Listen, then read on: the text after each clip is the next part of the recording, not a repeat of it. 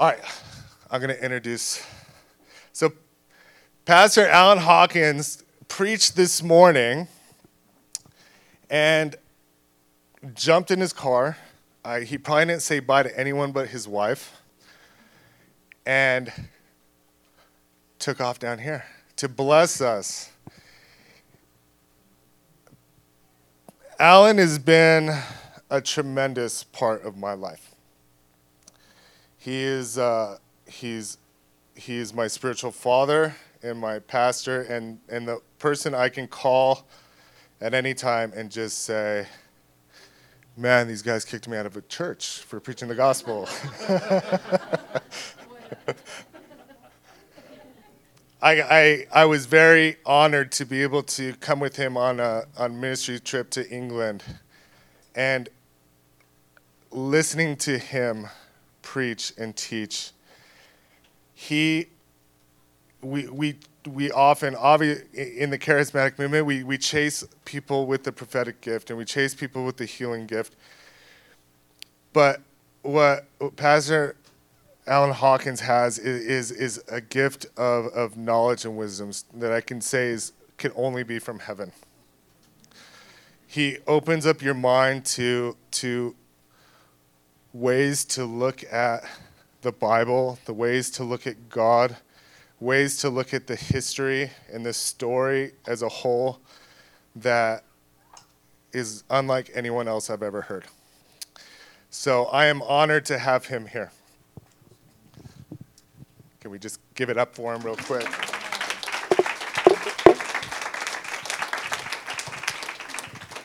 Is that good?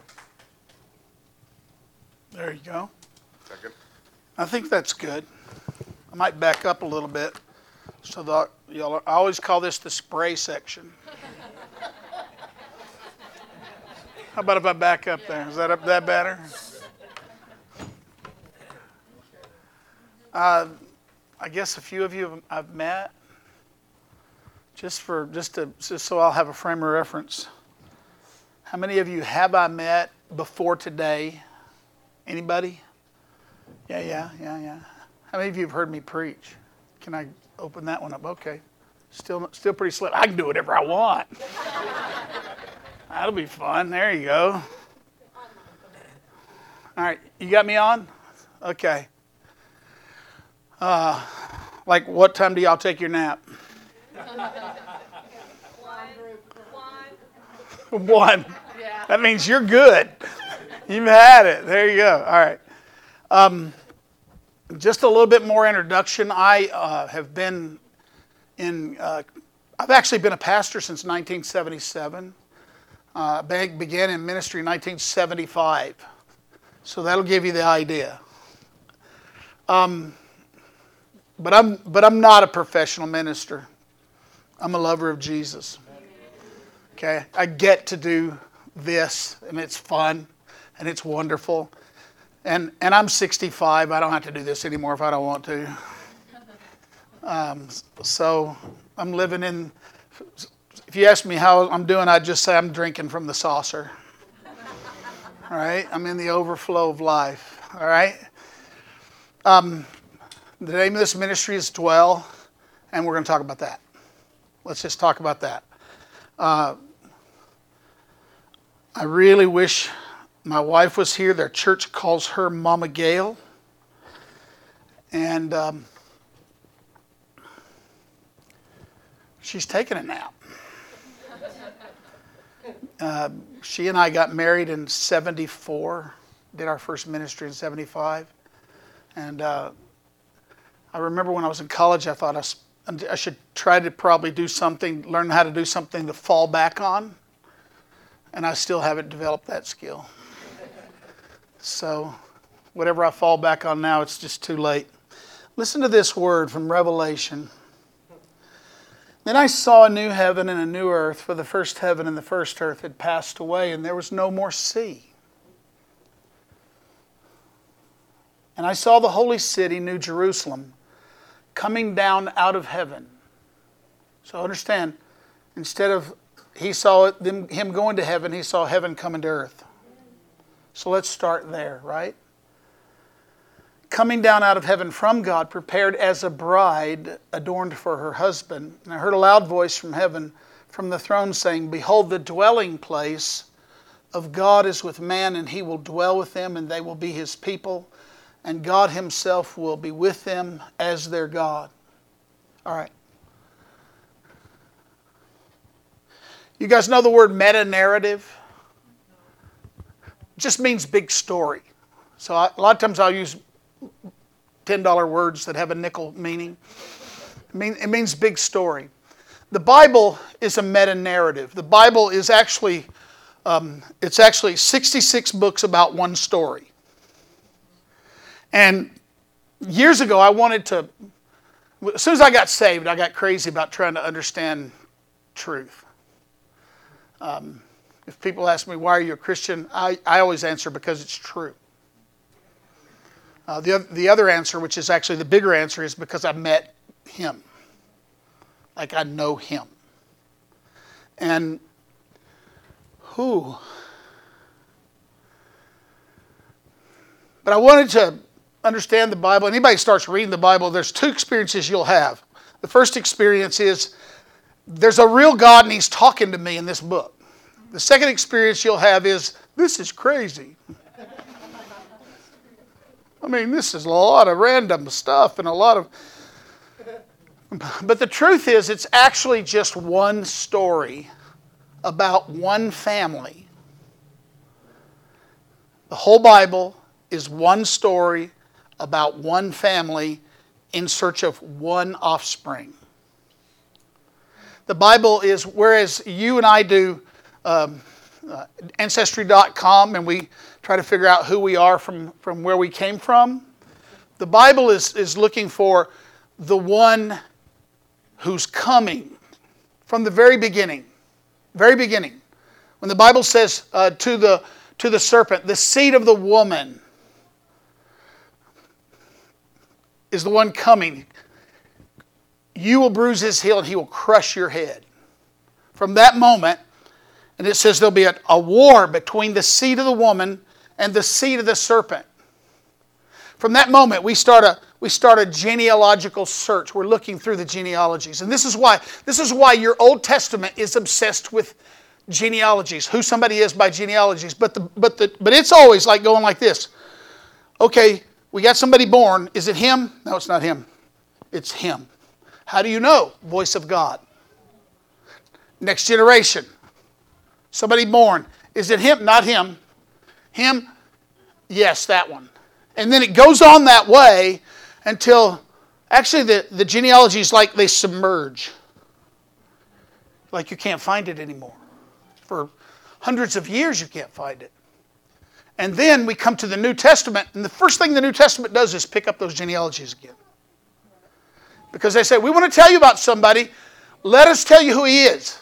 And then they start telling us his genealogy. Now, once he's born, guess what? The Bible has no interest in genealogies ever again after that. Because it found the one that we're looking for. So it's no interest anymore. When you found him, you don't have to keep looking. All right. So I wanted to know the big story of the Bible. And I was introduced to all these isms. Y'all know the isms of Christianity? The, the, Calvinism, the Catholicism, the, the Anglicanism, the dispensationalism, and, and I ended up in the Baptist. I, I was in Lutheranism for a while, but I was in all those isms. But all while I was in them, I was saying, now what's, what's going on here? Something's going on here. How did this happen? Who are we? What's happened? What's the story? I'm like, Colson, what's going on here, man? You know, here you are. What's going on here? Where'd you come from? What is all this? Why are we here? Who are we? So I was doing all that stuff. And there was one theme of Scripture that I noticed a little, just a little, it kept kind of echoing.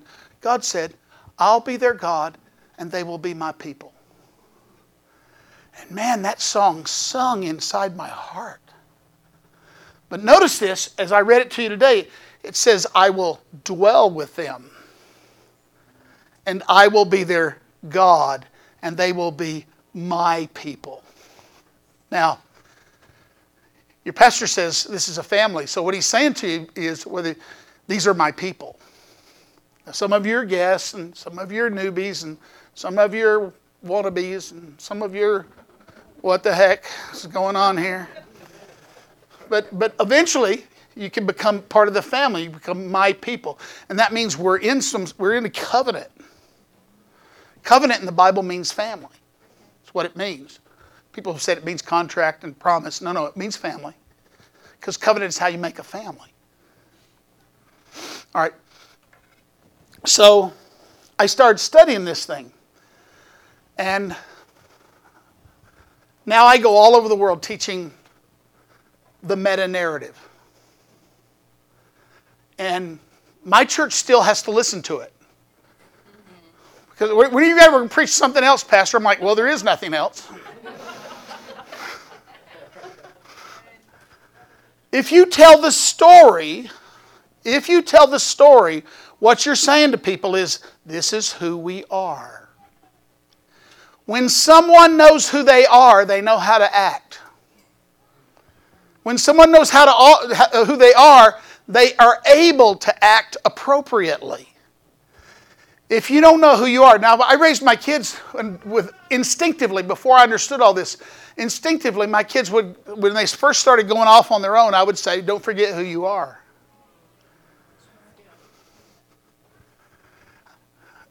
Now, the function of fatherhood is actually to tell your children who they are. Oh, something strange is happening in the world nowadays. We're like we're like going.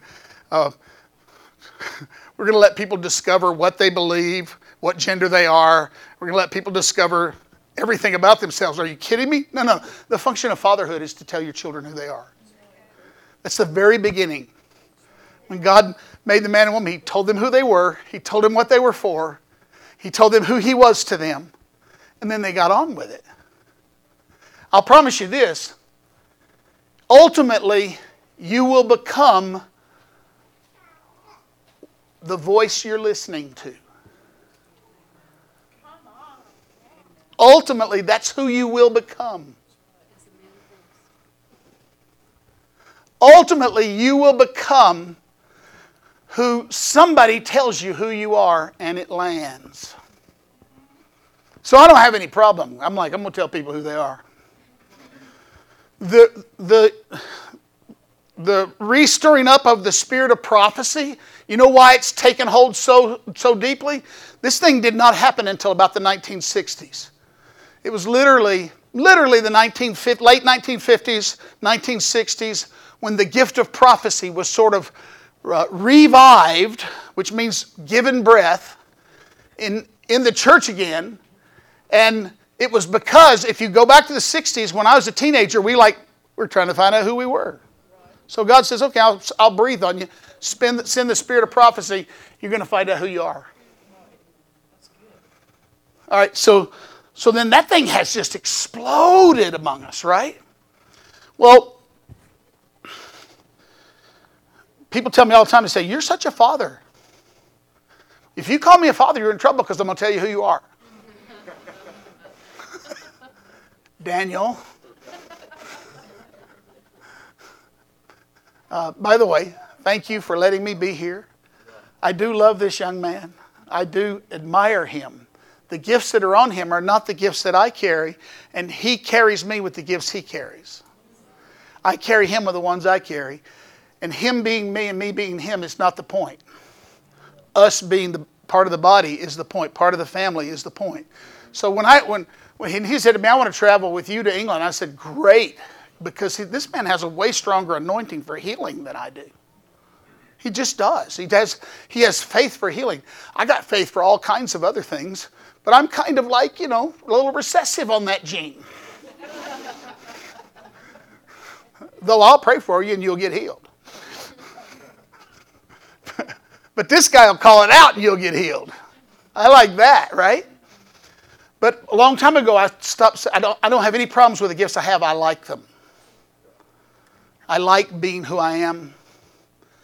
And because of that, people say, Oh, you're, you're a father, you know who you are.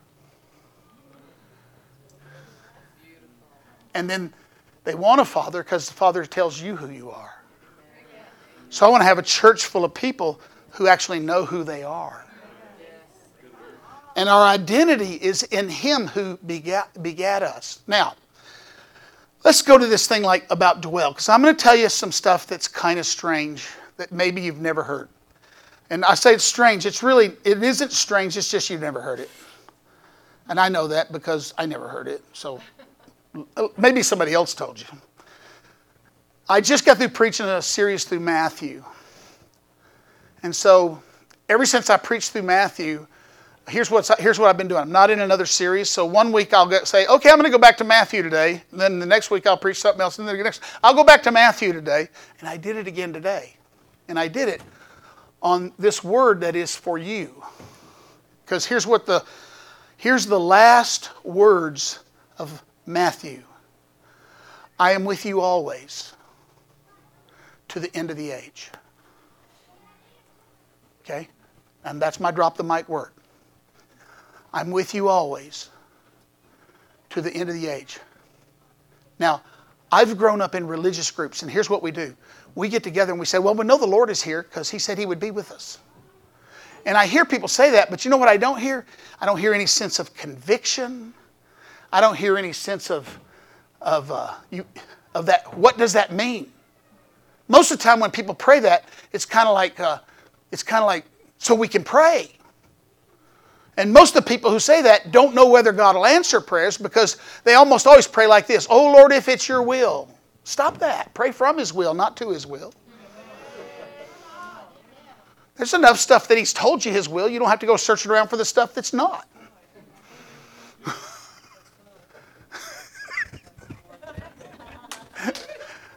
so I, when I'm with people who know we say He's with us and they pray from His will, then we're like, we kind of expect something might happen while we're here. I've got a young lady in my church that is on my staff. She was going through an awful time. And she said, Pastor, will you pray for me? I said, Of course I will. What do you want me to pray? She I want you to pray. I want to know where this thing that I'm being bothered by comes from. I said, Okay, we'll pray. We prayed, and literally within five minutes, she said, I know what this is. So she said what it was. And I said, Well, you, you, you don't know that in the sense of uh, you've experimented and found it out.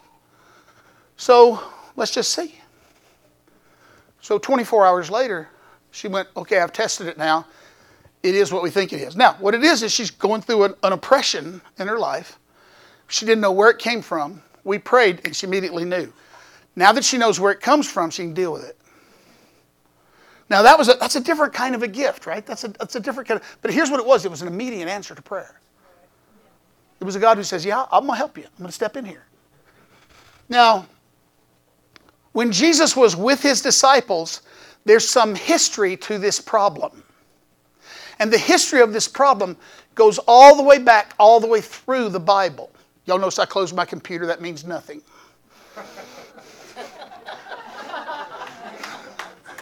it's like when, when preachers close their Bibles, it means nothing. So, so Jesus says, I'm with you always. Well, that's cool, but he's about to leave. I mean, he's literally about to leave. And I don't know if you know this, but the problem in the Bible is humanity without God. That's actually the problem. That's actually the real problem. We were made by Him, for Him, to be His child, to be in face to face relationship with Him, to live by the breath He breathes into us. And Adam, He breathed His breath into Adam and he became a living soul.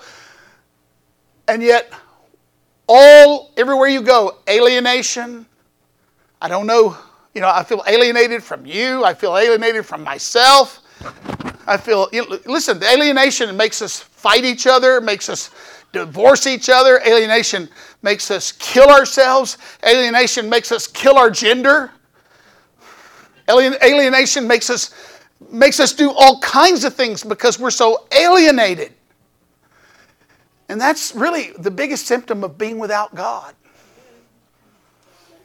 Because we don't know who we are. The problem of Genesis 1, and, or 1 through 3 is this God creates man, is in a face to face relationship with him. And I don't know if you know this, but I could go to some length to, to, to give you more indication of this. I don't have time with you today, but Eden was actually a temple. And it was the dwelling place of God. And in the, in the ancient world, here's what you do. When you make a temple, there were five or six steps that you would go through to make a temple. When Moses wrote Genesis, he wrote it according to those steps, those patterns. All the ancient religions would look at those first couple of chapters of Genesis and they would recognize it. There's similarities, and it's no big, it's no problem. When you make a temple, the last thing you do in the temple is you put the image in the temple of the one you're worshiping. That's the last thing you do. You build the house for the, for the entity, and then you put the image in it. God put man and said, This is the bearer of my image. Which means all of creation was to look at man, male and female. By the way, when I say man, y'all know I mean male and female. It, how stupid is it that we've gotten alienated about such things? Just more alienation. Um, I know political correctness will fail because it's secular fundamentalism. It's imitating Christian fundamentalism, and it's destined to fail because of that. Because it's all rooted in get people offended. You know a fundamentalist because they're offended about everything. You want to get rid of the spirit of offense and live by the love of God. Not by, not by being not by your righteousness meaning how many things can you be offended about? That's not righteous. That's self-righteous. Okay, that's a, too many aside sermons because I don't come here often enough. and if I do too much of that, you'll say, "Don't bring him back." Don't bring him back. So the last thing you do is you put the image in the temple, and the image is there to reflect the glory of God to the creation. So what, what is my job? You are here to reflect God. You are here bearing His image to reflect Him. Now the problem with that is the alienation we feel. So what do we reflect? We reflect alienation. Now, one more thing. Once God put man in the, in, in the creation, he did one more thing. He rested. Now, how many of you know God doesn't rest because he's tired? So, what does it mean? It means he had a place to dwell. Sabbath? Ooh. Ooh. See, this is, what I, this is what I want for you. I want for you to so be in touch with yourself as a dwelling place of God, a habitation of God, that, that the Spirit just overwhelms you all the time. Okay? Because this is how you get refreshed. This is how you deal with your depression. This is how you deal with your pain. This is how you deal with your fear. Is presence.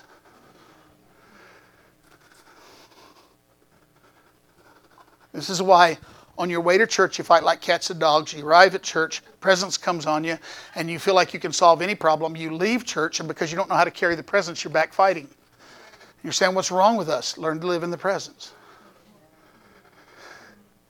Learn to be what you're made to be. So, anyway, he does creation, and then he, when he says, and he rested, it really means he dwelt there. He inhabited the space. And so, man's first full day of existence was a habitation with God, was a day in the presence. So, God labored unto rest and we labor from rest. Our first day was let's take the day off, be together with God. That's the, that's the, that's the gospel. Now, you get kicked out of that space, and now you're out of the temple. And the whole rest of the Bible is how do we get man back to God? And that's, and that's where and that's where you find stuff about by the way I, my mind's exploding. I want to do I want to do Genesis uh, three to ten, but I can't do that. Three to eleven, um, and and I want to pick up at twelve and go to the end of Genesis, but I can't do that either. So I'm gonna so I'm gonna jump all the way over, and I'm gonna tell you that all the way through that scripture, all the way through the scriptures, it's the story of uh, getting back to God. And so you're not surprised, for instance, when you encounter that moment where Jacob, who is, by the way, just like us. I love Jacob so much in the Bible because he was such a scalawag. And because he's a man who's trying to steal what God is wanting to give him. And because he's a man who is so such a such a cad that he lives his whole life going, are they, are they catching up to me yet? And he lives his whole life suffering what he did to others. And then all the while, God is just saying, And so then Jacob has this encounter, right? He has this encounter. And when he has this encounter, he says, Well, that was the house of God. He names it Bethel. Bethel. That's a house of God. Now, he can go from the house of God onto other encounters. When you come to the New Testament, the experience that happened to Jacob at Bethel is repeated for us in John, but I don't have time for that story either. what I wanted to here, I'm just throwing like, like I want you to be like ducks, and I'm going to throw bread out. All right? Yeah, and you're going to go eating it up and find your way to the good stuff. But in the Bible, God says, we've got to get mankind fixed, back to me. And so he says, here what we'll do. I'm going to take a family and I'm going to use a family to build my family. If I'm ever going to dwell with man again, I got to do it through a family. So he chooses an old man and an old woman who are barren and says, I'm going to make my family out of these guys. Isn't that a great thing? He does it. And then we have the chosen people. Now, we've made a mess of the chosen people because we think the chosen people is an exclusive club. It's not. He chose them in order to get the rest of us. He didn't choose them to keep us out of the club and make them exclusive. He chose them to bring us to, into the family. There's no hierarchy in that. Now, he has them to build a temple. Or actually, he has them first to build a tabernacle. And we know, guess what we know about this tabernacle? It was Eden. How do you know, Pastor? Well, because when they built the curtain, that behind it was the holy place, that curtain was the picture of the gate of Eden, where God put cherubim not to keep man out of the place, but to guard the way to the place. So when the people of Israel saw the cherubim embroidered on the curtain, they knew they were at the door of home. Beyond the curtain is home. Get this? Now, later he builds a he has them build a temple. And I love this because Israel builds a temple. Oh, there's so much behind that story. And Solomon who's a problem child himself. Solomon, you know why God uses such messed up people? Because that's all he's got.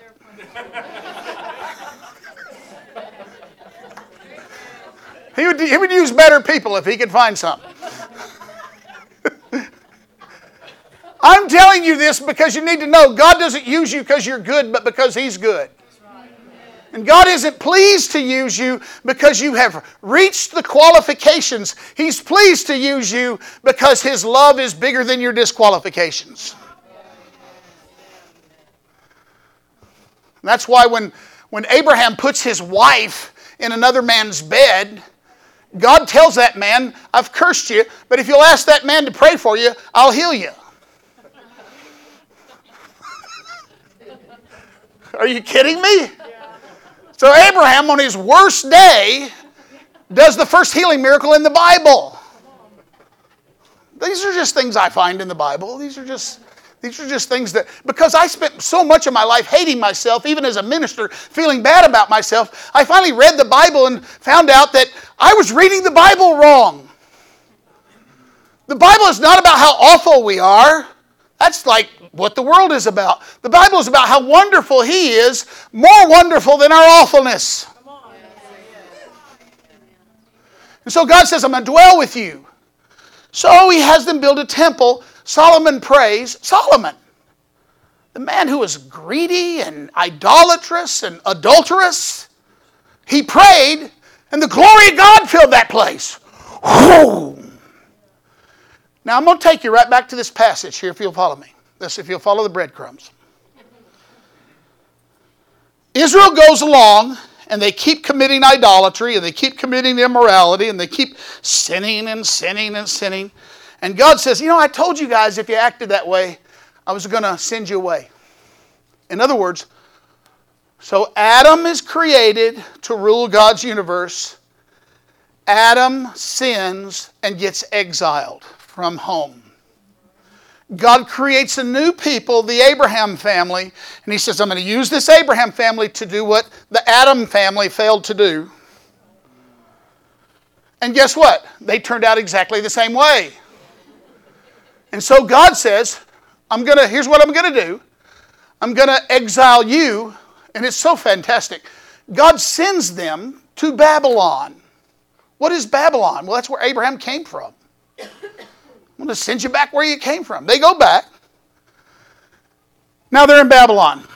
Guess what happened? The nation got destroyed, the temple got destroyed, the presence left. The presence left. Now, all of life is about being in the presence so I can know who I am, so I can reflect who He is, so I can be what He's called me to be. I'm in great shape today because I came from I came from the presence to you. So I spent my whole ride down here going, "Oh man, this is easy. This is easy." because I'm going from glory to glory. I'm telling you, I'm still the guy that life is bad, problems are. my, my wife and I are going on about the problems. We get, to, we get to the gathering, we worship, and we're in the presence. But guess what? I can do that by myself. So I'll do my best to offend you. So the other night I was like having a really bad time and I was really miserable. So I went out on my porch and smoked a cigar with Jesus. You're welcome to get off the bus anytime you want to. And I sat there, and the glory of God fell on me. And I was like, this is just as good as being in church. Because this is how it really is. God fashioned us, we're designed for one thing to carry the presence. Let's go a little further. I'll make that, I'm going to unpack that for you. So, you had a nation, it's gone. A people, they're in exile. A temple, it's destroyed. So they say, Gosh, he really does hate us. And the prophets went, Who told you that? No, no, no. We've been talking to God. And, and, and here's what God says about you I know the plans I have for you, says the Lord. Everybody who's ever read Jeremiah 29 thinks it's for them. to give you a future and a hope. I wonder how many people sitting right here in front of me are disconnected from their hope and their future. Or even don't want to consider the future because their hope is gone. That was Israel. I want to give you a future and a hope. Now, he gives them a future and a hope. Come on out here, guys. Come on. Don't be shy. Just make your way through here. At my church, the kids uh, play all during worship. They come in, they worship, they wave flags, jump up on the platform and dance, jump up and down because we worship as a family. And they go to their space and have some stories and some cookies and learn how to heal the sick, learn how to prophesy, learn how to pay attention to their dreams, learn how to live by the Spirit. All right, learn how to dwell in the presence. We teach them to learn how to dwell in the presence before they're saved.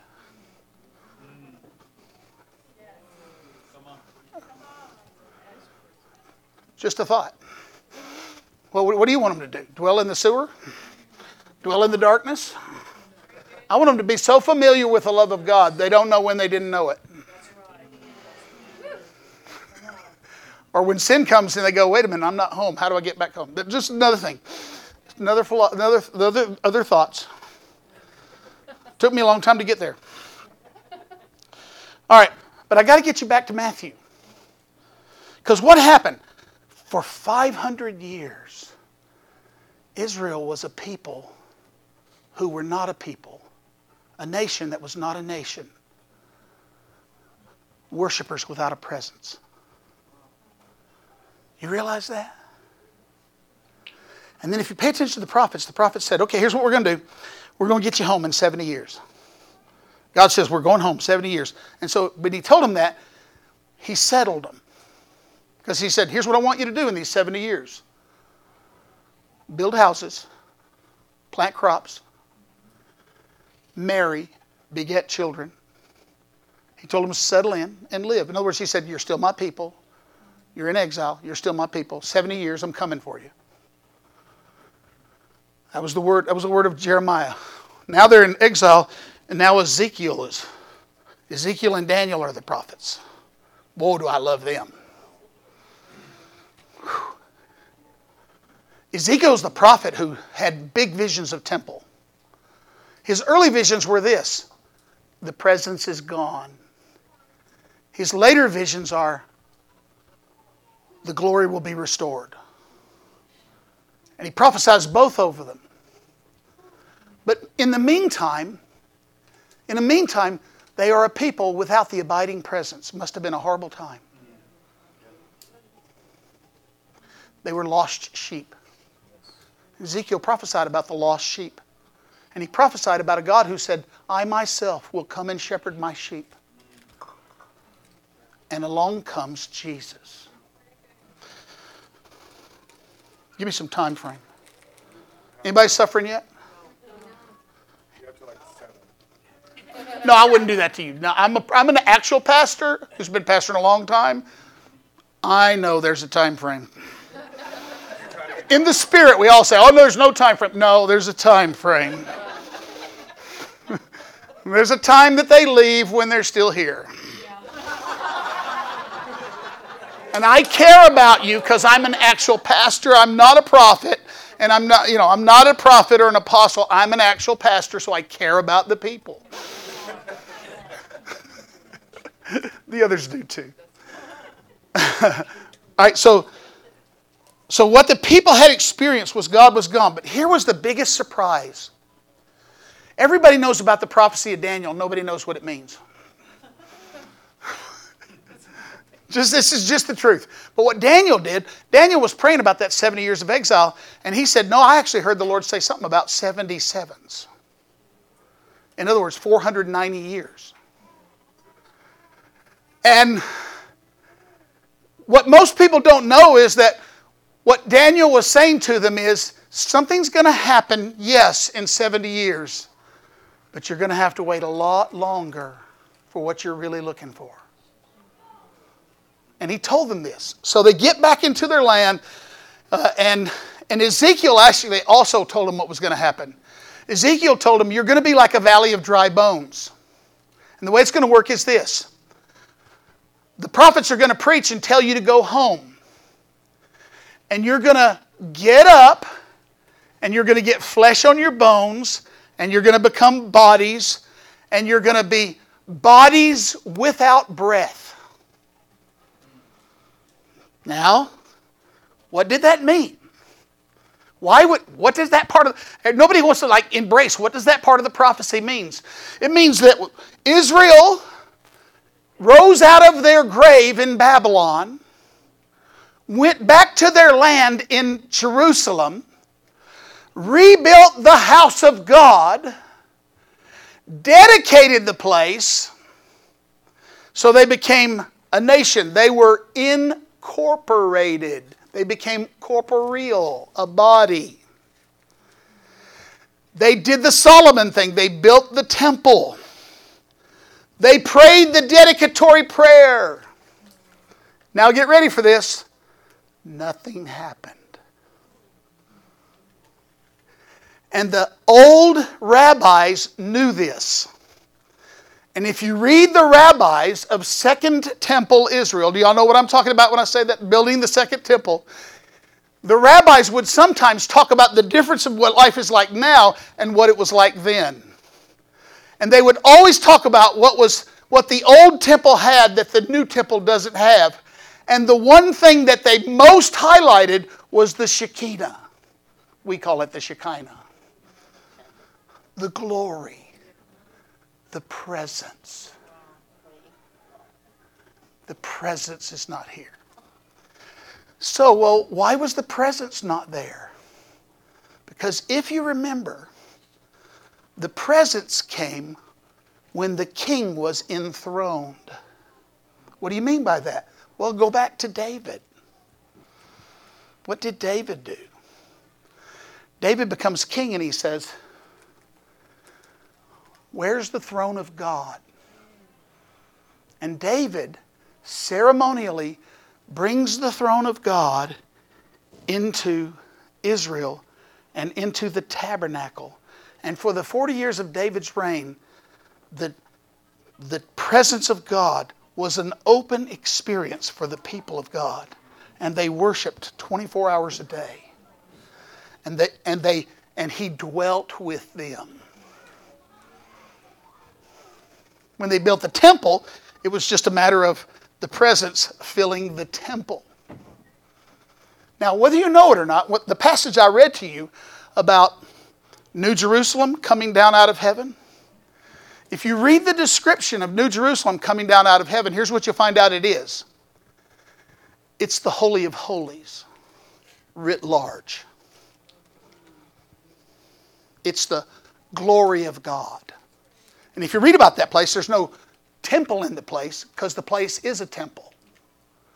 And if you read about that place, the temple appears to actually be a construction of people fitly joined together into one edifice. I'll let you find those crumbs another day. Are you okay? So, so So, what happens is there's a temple. That temple existed for almost, for, for what? 400 years with no presence. The nation was a body with no breath. And people even say 400 years, no prophet. And just so, just to be sure you know, don't miss this. Ezekiel prophesied the glory of God will return. Zechariah and Malachi were post exilic prophets, and they said, It's not here. The glory is not here. Because it hadn't come yet. Now, all of this makes the coming of Jesus much more understandable. Did y'all know you were going to get an academic sermon today? You wanted to warm the cockles of your heart, and, and, and I come and go, let's go to seminary class. I'm obsessed with this stuff, so you're in trouble. But don't worry, I'll get in my car and leave soon. So, so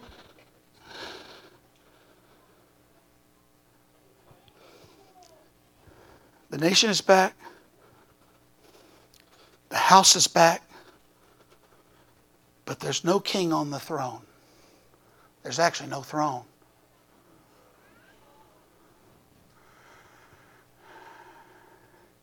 But they had a promise. You know what their promise was? Their promise was of Yeshua. Their promise was of a Messiah, a coming one. Promise was of one coming.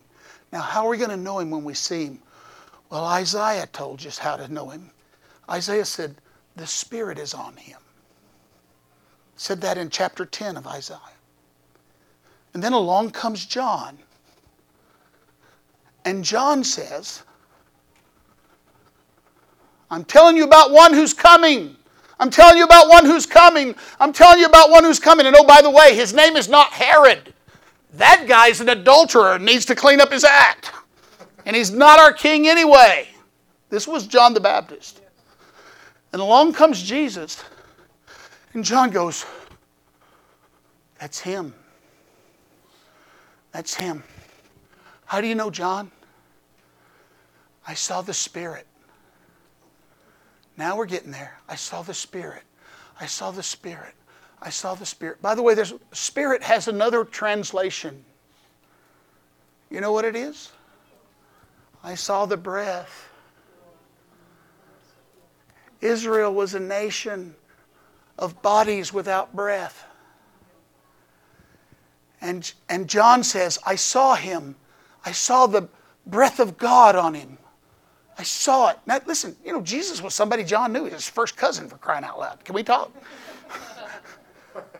But, but, but for the first time, John goes, I've never seen this guy before because he saw the Spirit on him. Now, listen, when people study their Bibles, that's what that, the question I have is like, how did he do that? Jesus didn't do anything. And now that I'm like living in the Spirit, I want you to know something. I can see the Spirit on you. When I'm praying for people, I often just go, okay, Lord, what are you doing? I want to look for what you're doing because I don't want to do what I'm doing because it isn't very good. if you want to minister in the Spirit, look for the Spirit. And don't assume you know how you'll see it because you don't know. I'm imperfect. I don't always see it clear, but I see it. I see Him. Now, John says, I saw him. I saw the Spirit on him. And then he said, Hey guys, let me tell you something. This is the one that's going to baptize you, immerse you in spirit. He, this is the one who's going to give you back your breath. You're dead, and he's going to give you back your breath. You were dead. I know you walking around and living, but you're dead. I see dead people. I can see them too. You see them all the time. Now, don't miss it. Jesus starts walking around, and people who experience him are like, wow, what's different about him? God is on him. What's different about him? He teaches like nobody ever taught before. He heals like nobody ever healed before. Demons are afraid of him. They recognize him. There's something different about this guy. What was different? Unction. The anointed one. Now, don't miss this because this is so important. Here's a nation that their God was gone, and suddenly he shows up, and a small group of people says, We found him. Because what John sees, we now see with our eyes. We see it. We see it. We see it. What did they see? The Shekinah. The Shekinah, the glory on a man, on a man, on a man. What did this mean? God had left us. He's come back. He's come back. Oh God, the King has come back. The king has returned to Zion. And they would tell people, do you, do you know this? Could this be the guy? Could this be the guy? We think he's the guy. And then he says to them, Listen, don't miss this. He says to them, It's important for you that I go away. They're like, Are you kidding? You can't go away. We've been waiting 400 years. It's important for you that I go away.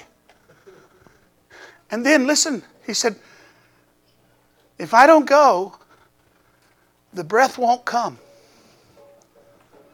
If I don't go, the breath, it's better for you. And then he says, Oh, please, this is the one.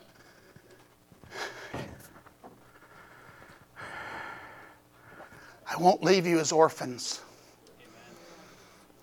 You want to know what an orphan is like? Study Jacob. Jacob was an orphan stealing what was his right to have, conniving when he didn't have to, acting like he was not a son. Orphans are people orphans are people who are always trying to be important when and everybody goes, "Oh, please, that is so ugly. Don't do that."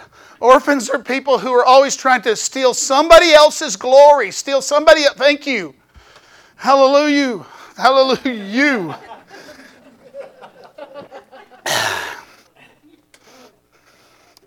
Water is the other sign of the Spirit.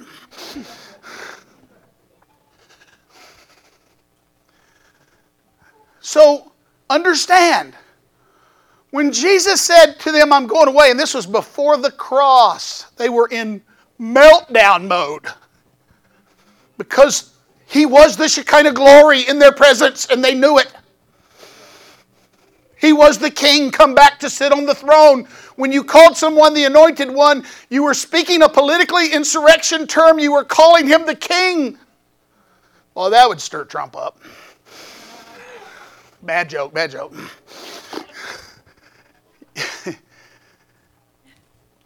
if you called somebody the king, Herod went insane. So, what did Herod do? Arrested John and killed him. Because he was, not because he called him an adulterer, he knew he was an adulterer. And not because his daughter in law seduced him into doing it. he, he did this thing because he claimed there was another king. Why did Herod kill him? Because they said, This guy says there's another king, not Caesar. All right. Now, Jesus dies on the cross. Oh, agony. Rises from the dead. Oh, glory. And then says to his disciples, Go do all this stuff. I'm leaving. But the very last word was, And I am with you always to the end of the age. And then 40 days later, he snockered them with the Holy Ghost. What did he do? He ascended to the throne, not on earth, but in heaven. And if, by the way, if you're in the throne in heaven, you're over earth. And he poured out his spirit. And do you know what it means for the spirit to be poured into people? It means two things. One, it means heaven and earth are united here, right here. That's what it means, number one. Number two, it means the temple has been relocated.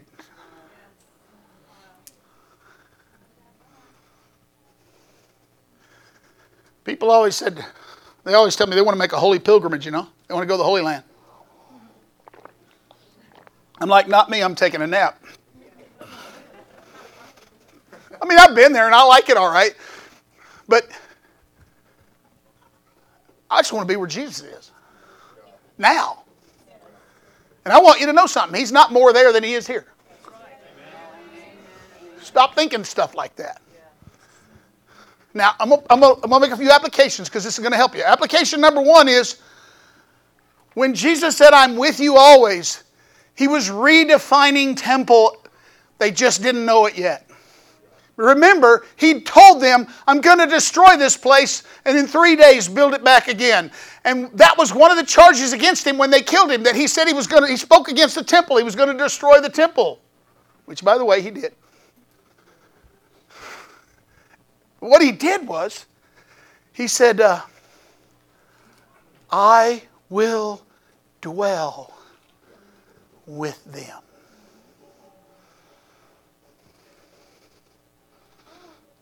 Right? Amen. By the way, do you remember what Jesus did? You remember what he did? John chapter 20, it's a fantastic moment. Jesus reenacts the original creation. He comes into a room and finds his disciples and says to them, Receive the breath of God.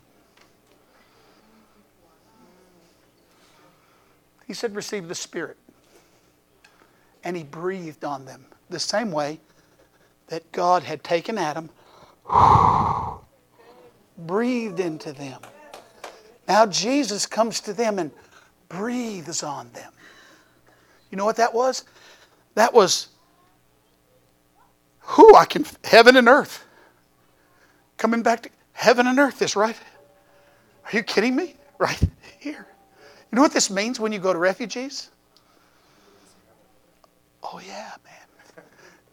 Colson is like, You're taking a long time to tell them an easy lesson. you get it? It's not it's really serious. So so the temple, the temple is where we are. Individually and corporately. You're alone, you're still a habitation of God. And you're still a majority. And and it's so wonderful. I love it. Every once in a while, somebody will look at me. I'll just look at them and they'll say, Oh, don't look at me. Or they'll say, Oh, I love it when you look at me. Both is the same question. Why? Because it looks it feels like God is looking at me. Well, I didn't change anything. I'm just being what I am. But it's the glory of God reflected in the face of Jesus Christ. In you. In you. And so Paul comes along and goes, Don't you know that you're the temple of God? And realizing your identity as the habitation, the dwelling place of Jesus, realizing your identity, you know what it does? There's two things that have to go away out of your life idolatry and immorality. And all the way through the Bible, you want to know how they learned how to walk with God? They got rid of their idols and they got rid of their immorality. The worst thing that's happened to the Christian church is being co opted by immorality. We're actually worshiping another God in our immorality. And Paul didn't say he hated them and they're going to hell. He said, just, he said, don't you know your body is the temple of the Holy Spirit? You ought to stop acting that way. That's why, as a pastor, I'm around people that are doing all kind of stupid things all the time, and I say, "Well, you don't have to do that anymore. You know that."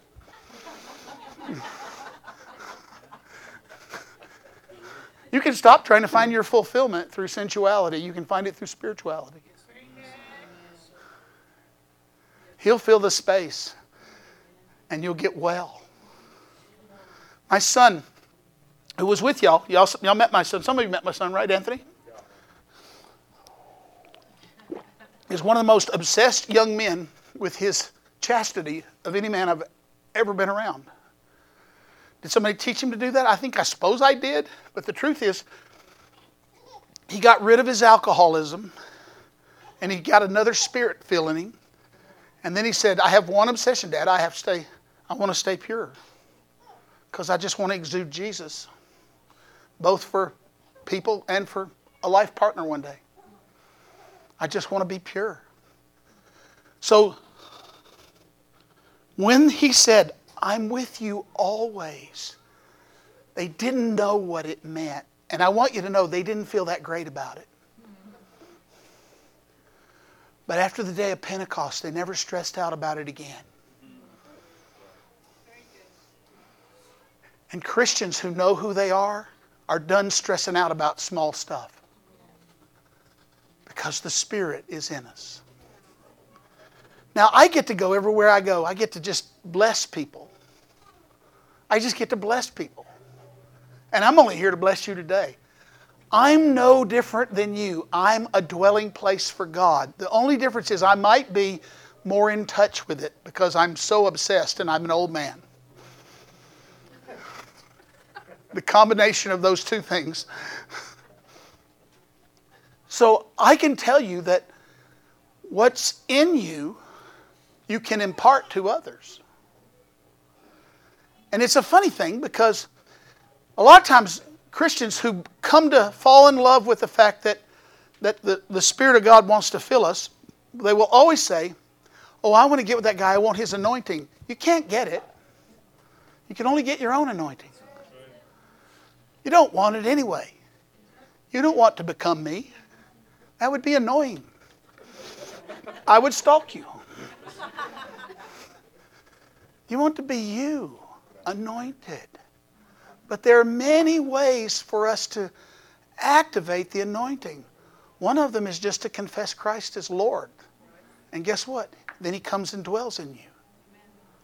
One of them is to have hands laid on you. And then the Spirit of God fills you. I mean, Paul, who was very familiar with the presence because he was ushered into the presence. You want to know why Paul went blind? He went into the presence. He went to the throne room and saw Jesus on the throne. And it blinded him. And then a couple days later, a spiritual nobody, so beautiful how God does this, went and laid hands on him, and he became the most powerful force for the witness of the gospel the world has ever seen. Because a nobody laid hands on him a man we hear of once in our Bibles. And he prophesied over him and released the word over him So, in other words, all I'm, all I'm telling you is we can get it directly and we can get it through the mediating ministry of other people, which is why we lay hands on people and pray for people. It's also why we just sometimes speak to people. Okay? All right, so now, Pastor, I don't know what your protocols are. I see you have the Lord's Supper elements back there. So, uh, so I don't know if that's part of what we're going to do. It's back there for whoever wants. Okay. Okay, so so I'll touch that real quick. So you do know, I'm from a Baptist background, and Baptists do this thing. We kind of do communion light.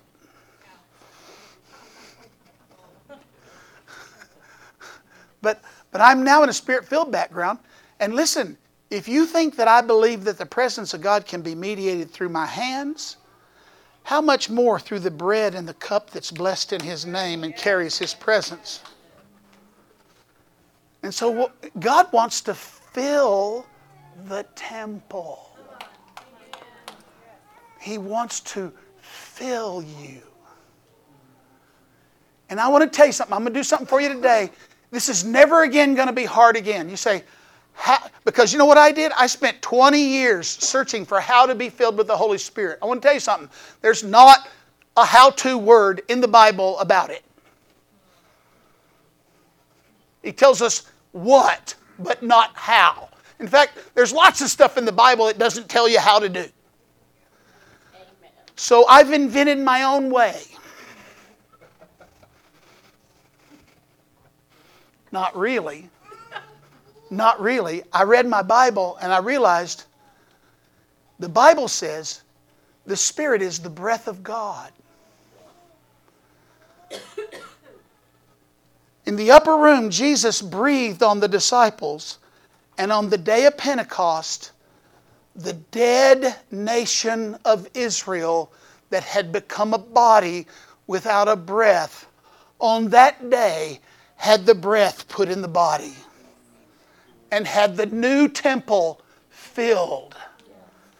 Pentecost Day was the filling of God's new temple, a habitation of those who were dead, Paul said, but now are made alive. And so let me tell you how to be filled with the Holy Spirit. Set your mind on Christ and breathe. You think I'm messing around? I'm not.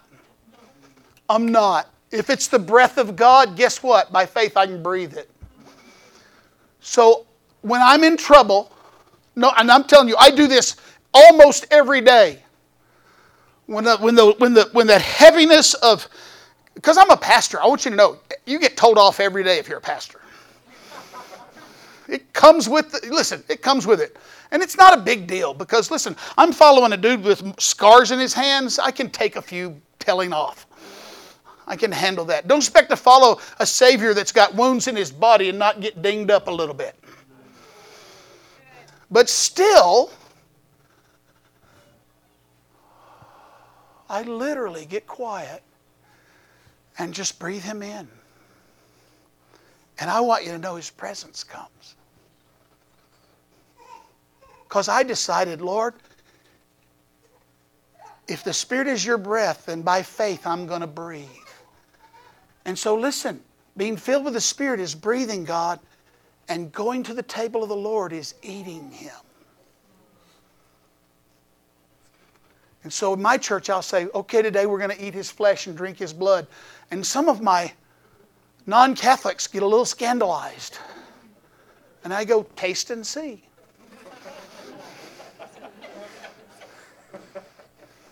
You get, don't tell me you can get filled with God because some preacher lays his hand on you. You can't get filled with God from the elements of the communion. One more thing, and then I'll quit and pray for you. Remember when he said he came to give you a future and a hope? The future and the hope was the return of God to the temple. That's the future and the hope. That's what he had for them. Wasn't returning to their land, it was God returning to them. Now, if you have a future, you also have a past. And I have noticed that the most detrimental thing for people walking with Jesus is their past. We fill the office of counselor with, of counselors with our church members trying to get their past resolved. I'm not going to minimize your past now. I'm going to tell you how to deal with your past. Forget about it. You know, forget about it. Forget it. Why? Because he did. Because before he said, I'll give you a future hope, he said, and I'll remember their sins no more. Now, I'm, I'm going to go further. Got to, get, got to get you into this. That table back there is the place of remembrance, and it's the place of forgetting. Because he said, when you come to the table, I want you to remember me.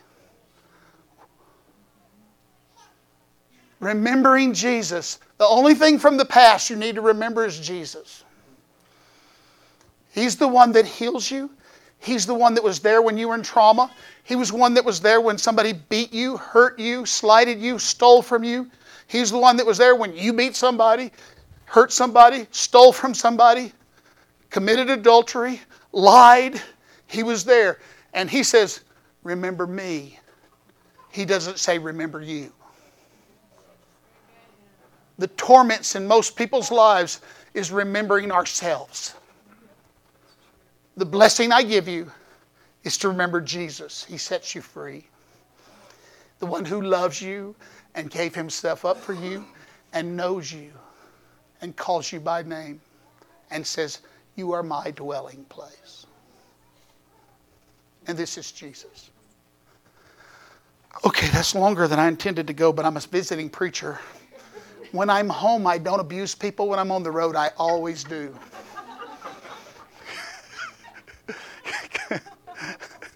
Because when I get home, when I'm home, I'm inviting myself back, and I've got to behave myself because they can leave me. They can leave me.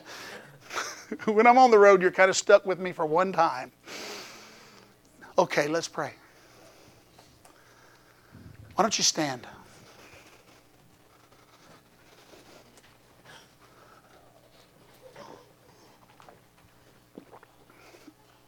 Not by works of righteousness which we have done but according to his mercy, he saved us by the washing of regeneration and the renewing of the Holy Spirit.